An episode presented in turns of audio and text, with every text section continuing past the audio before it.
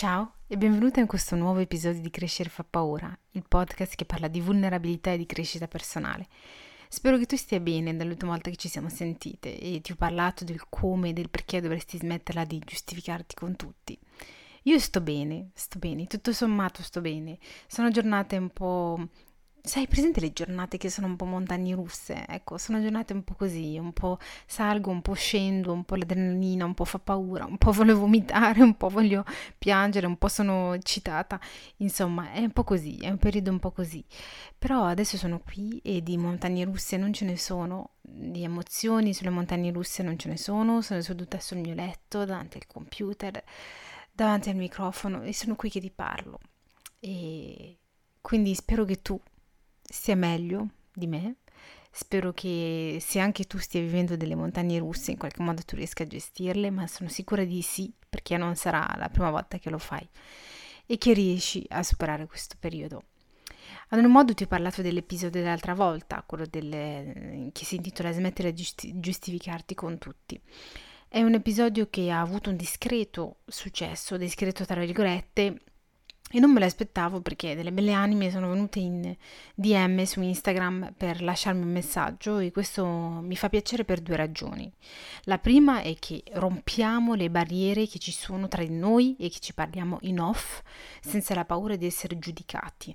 In qualche modo questo podcast è diventato una specie di safe zone, safe place che sia prolungata al di là del podcast stesso quindi è arrivata a Instagram nei messaggi privati e quindi ci sentiamo liberi e safe giustamente di parlare di quello che ci fa male, quello che ci rende vulnerabili e questo era l'obiettivo e sono contenta che in qualche modo ce la stiamo facendo insieme.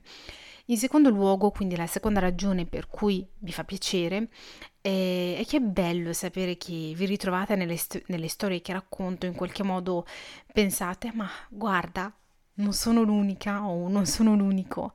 Parliamone, parliamo delle nostre vulnerabilità affinché tutti quanti arriviamo a questo livello di consapevolezza in cui sappiamo che non siamo soli, non siamo soli a vivere determinate cose e non siamo soli nell'affrontarle e che comunque ce la mettiamo tutta con quello che abbiamo, con le forze che abbiamo, con le conoscenze che abbiamo attualmente, proprio tutta per uscirne.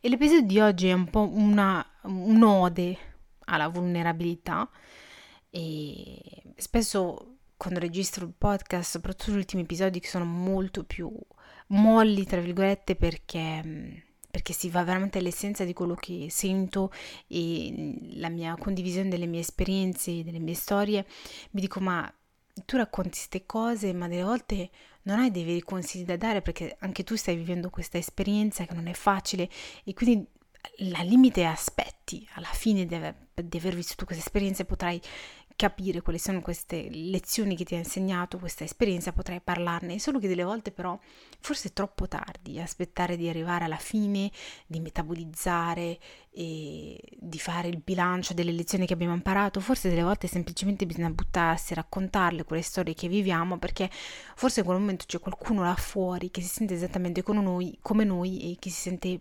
perso come noi e di conseguenza se ne parliamo si crea una specie di, di, compassione invisibile ma che si crea e mm, in qualche modo una compassione che arriva a toccarci da vicino, in qualche modo è una compassione anche verso noi stessi perché ci diciamo sì gentile con te stesso, quindi spesso mi sento in colpa perché non ho dei veri consigli da dare perché io stessa li cerco, ma il bello è questo, è che li cerchiamo insieme attraverso la condivisione di quello che viviamo.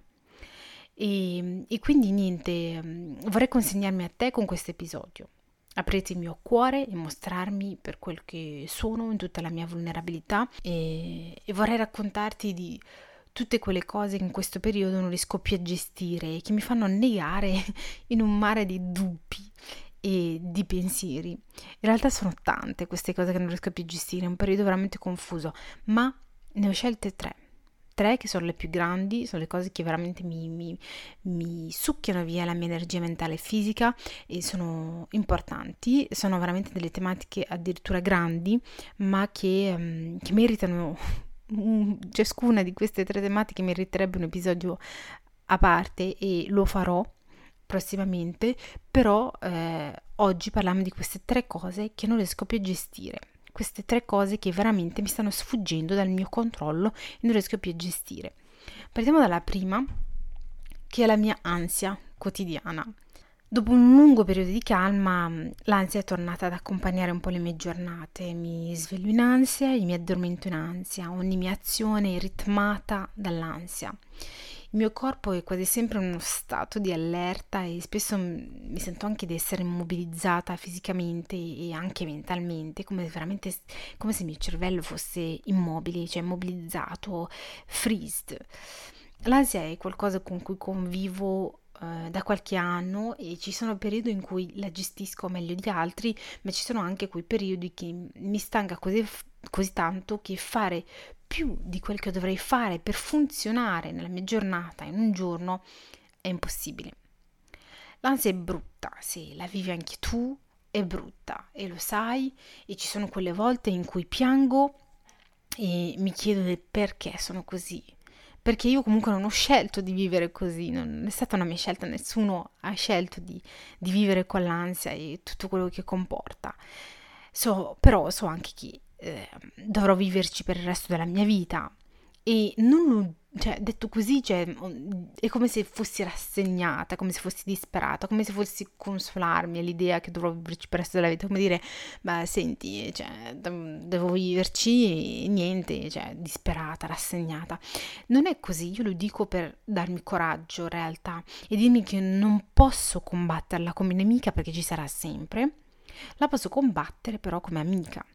Dobbiamo vivere insieme, io e l'ansia, nella stessa testa e nello stesso corpo. Delle volte vince lei, delle volte vinco io. E quindi devo imparare a gestirla e calmarle, calmarla tutte quelle volte che mm, la sua presenza nella mia vita quotidiana si, si, fa, si fa più ingombrante. Delle volte sono semplici cose che faccio e che ultimamente faccio per calmarmi e, e che voglio citare nel caso in cui ti aiutino perché è vero che, come ho detto all'inizio, non ho dei veri consigli da darti, soprattutto tematiche come questa, l'ansia, necessitano di vedere qualcuno, un professionista, se ver- veramente sentiamo che le cose ci sfuggono di mano. Tra l'altro, una cosa che io ho fatto eh, l'anno scorso in primavera, dove ho sentito veramente che ero fuori controllo e quindi mi sono rivolta a una psicologa bravissima che mi ha aiutata per un periodo a gestire le mie emozioni e la mia ansia. Quindi, eh, veramente prendere con le pinzette eh, le cose che, che dico, mm, ma allo stesso tempo, cioè sono delle piccole cose che io ho applicato nel mio quotidiano che funzionano con me, non è detto che funzionino con te, però eh, io te le dico, te le dico perché se magari non ne hai provata una, non so, domani hai voglia di provarla perché dici, oh senti, non ho mai provato questa cosa qui, voglio provarla per gestire un po' le mie emozioni in questo momento perché mi sento un po' troppo overwhelmed beh magari ci pensi e lo provi perché anche io sono passata per vari test mh, mm, di cose e ci sono cose che funzionano come altre che non funzionano. Quindi ecco qui le cose che quando sento che l'ansia è fuori dal mio controllo comunque sento che non ce la sto facendo sta, sta vincendo lei nella nostra lotta quotidiana eh, la prima cosa che faccio è che mi sveglio più presto la mattina per avere il tempo di fare le mie cose con calma e avere il tempo di fare una cosa che amo. Sembra banalissima come cosa, in realtà cambia tantissimo, cambia tantissimo.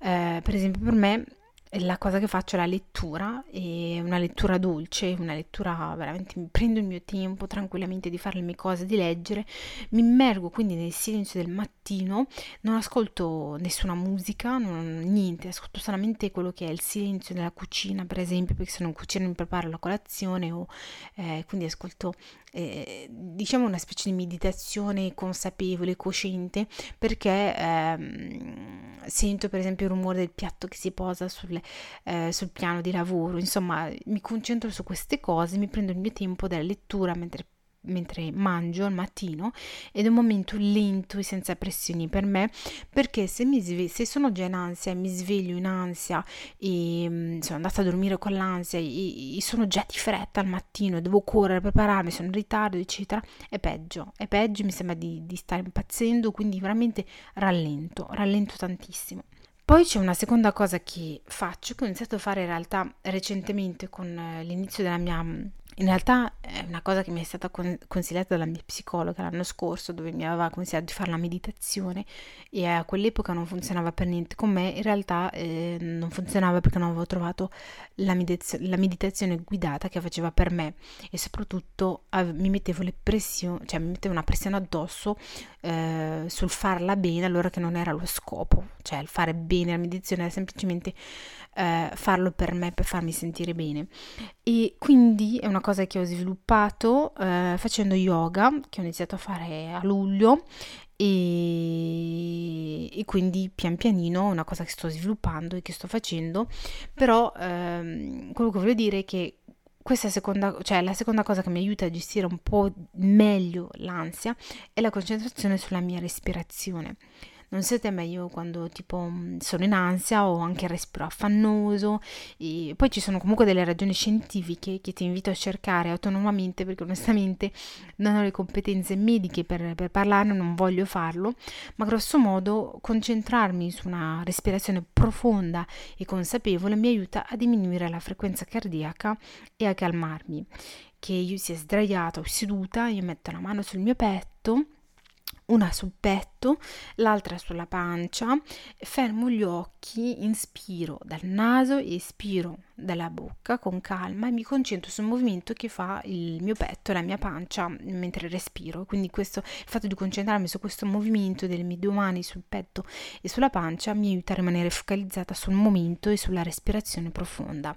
Questa è un'altra seconda cosa che faccio quindi per gestire l'ansia in questo momento, in questo periodo della mia vita in cui è difficile.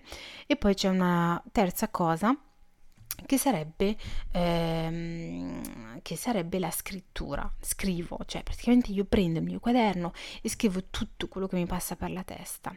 Ed è come, che, ed è come se mi svuotassi, come se mi togliessi un peso enorme dal cuore e come se la nebbia che avevo nella mia testa cominciasse a dissolversi, ri, ridandomi indietro la mia lucidità.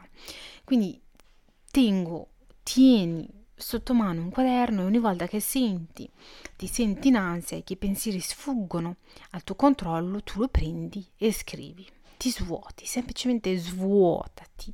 Io ultimamente ho sempre un quadernino improvvisato nella mia borsa eh, anche del lavoro e lo prendo ogni volta che vedo che non sto bene e comincio a scrivere. In realtà non me ne frega un bel niente di dove sono, in quale momento della giornata, perché se io ne sento il bisogno, se è necessario, prendo e sparisco per 5 minuti il tempo di mettere nero su bianco i pensieri che mi stanno disturbando e calmare la mia ansia. Tra l'altro eh, c'è un intero episodio che parla di scrittura creativa, nel senso di free writing, e per sentirsi meglio che ho registrato con Ilaria Mangiardi, che è una specialista e consulente del free writing.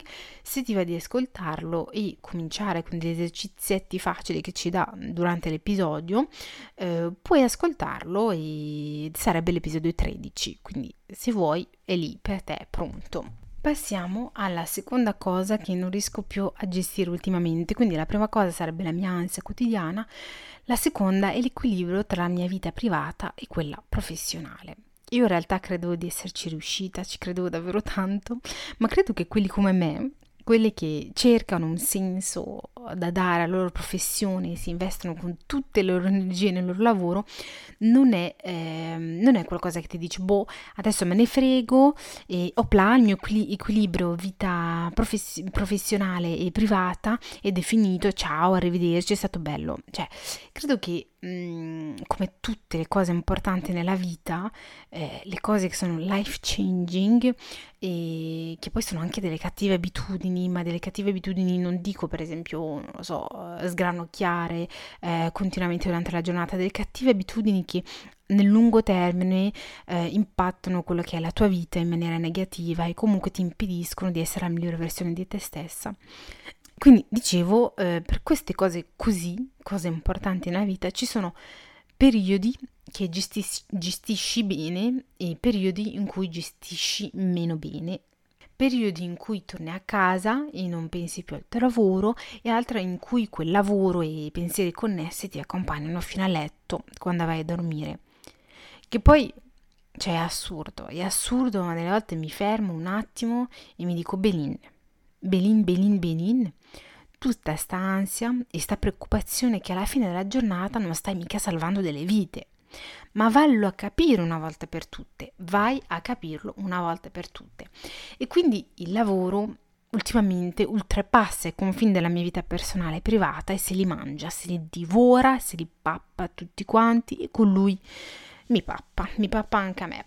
Quindi eh, torno a casa con l'angoscia delle volte, torno a casa stressata, mi spengo letteralmente, cioè eh, mi spengo, non sono più la stessa, la stessa persona solare, tutto, parlo meno, sono irritabile e rumino mille pensieri in testa. Come per l'ansia, però, ho delle piccole azioni che ho cercato di implementare nella mia vita quotidiana per cercare di staccare alle 5 del pomeriggio quando esco da lavoro. La prima è che ho silenziato tutte le notifiche. Alle 5 sono fuori dal lavoro. Dalle 5 poi non esisto per il lavoro. Non accendo più Slack o qualsiasi altra app di messaggistica, non risponde ai messaggi. E se mi si contatta personalmente, per esempio una collega con cui ho una relazione un po' più, più che professionale che mi scrive, che mi scrive quindi non lo so, Insta, su Instagram o non lo so io su Whatsapp per sapere perché sa che non rispondo sull'app di messaggistica, in quel punto, a quel momento là quella persona per me eh, rimane una persona del lavoro, nonostante la relazione di amicizia che ci può, ci può essere, perché mi sta parlando di lavoro, e eh, non rispondo o rispondo dicendo che la cosa può aspettare al mio ritorno in ufficio il giorno dopo, la settimana dopo, quando torno. La numero due, cioè la cosa numero due che, che, ho implementato nella mia vita per cercare un po' di creare un confine tra la vita professionale e la vita privata e personale, è che appena torno a casa quel momento eh, per me è il momento fine della giornata e quindi, eh, scusami, mi sono, mi sono persa nel, nel, filo del mio discorso, ma in realtà quello che voglio dire è che quando torno a casa il momento, ehm, per me quel momento significa fine della giornata e lo associo, ho imparato ad associarlo facendo dei vari test di, di cose che potevo fare appena tornata a casa, lo associo al mettermi il grembiule e preparare la cena e o il mio pranzo per il giorno dopo. Quindi diciamo che ho instaurato questa abitudine mesi fa e, um, per dire al mio cervello, senti ciccio, questa azione significa che il lavoro è finito e non ci pensi più. E, incredibile, funziona quasi sempre, funziona quasi sempre. L'azione numero 3 che faccio per cercare di gestire di più il fatto che la mia vita professionale si sta mangiando la mia vita privata è ricordarmi che davvero non sto salvando vite per, per dare un po, più, un po' più di contesto quindi a, a, alla situazione, al personale, io di lavoro sono una social media manager in un travel media. E chi vuoi che ti dica? Se un post non esce il giorno predefinito, all'ora definita, non muore nessuno. Se c'è una correzione da fare, se c'è una, una cosa da correggere, sta benedetta correzione aspetterà domani, perché non muore nessuno. Mi dico, Siam, te stai postando contenuti per spingere la gente a viaggiare, risolvi un problema per gente privilegiata e ricca, perché alla fine viaggiare, il modo in cui tu lo stai comunicando, è un problema per bianchi, tra virgolette, ricchi, non stai salvando il mondo. Non stai salvando il mondo.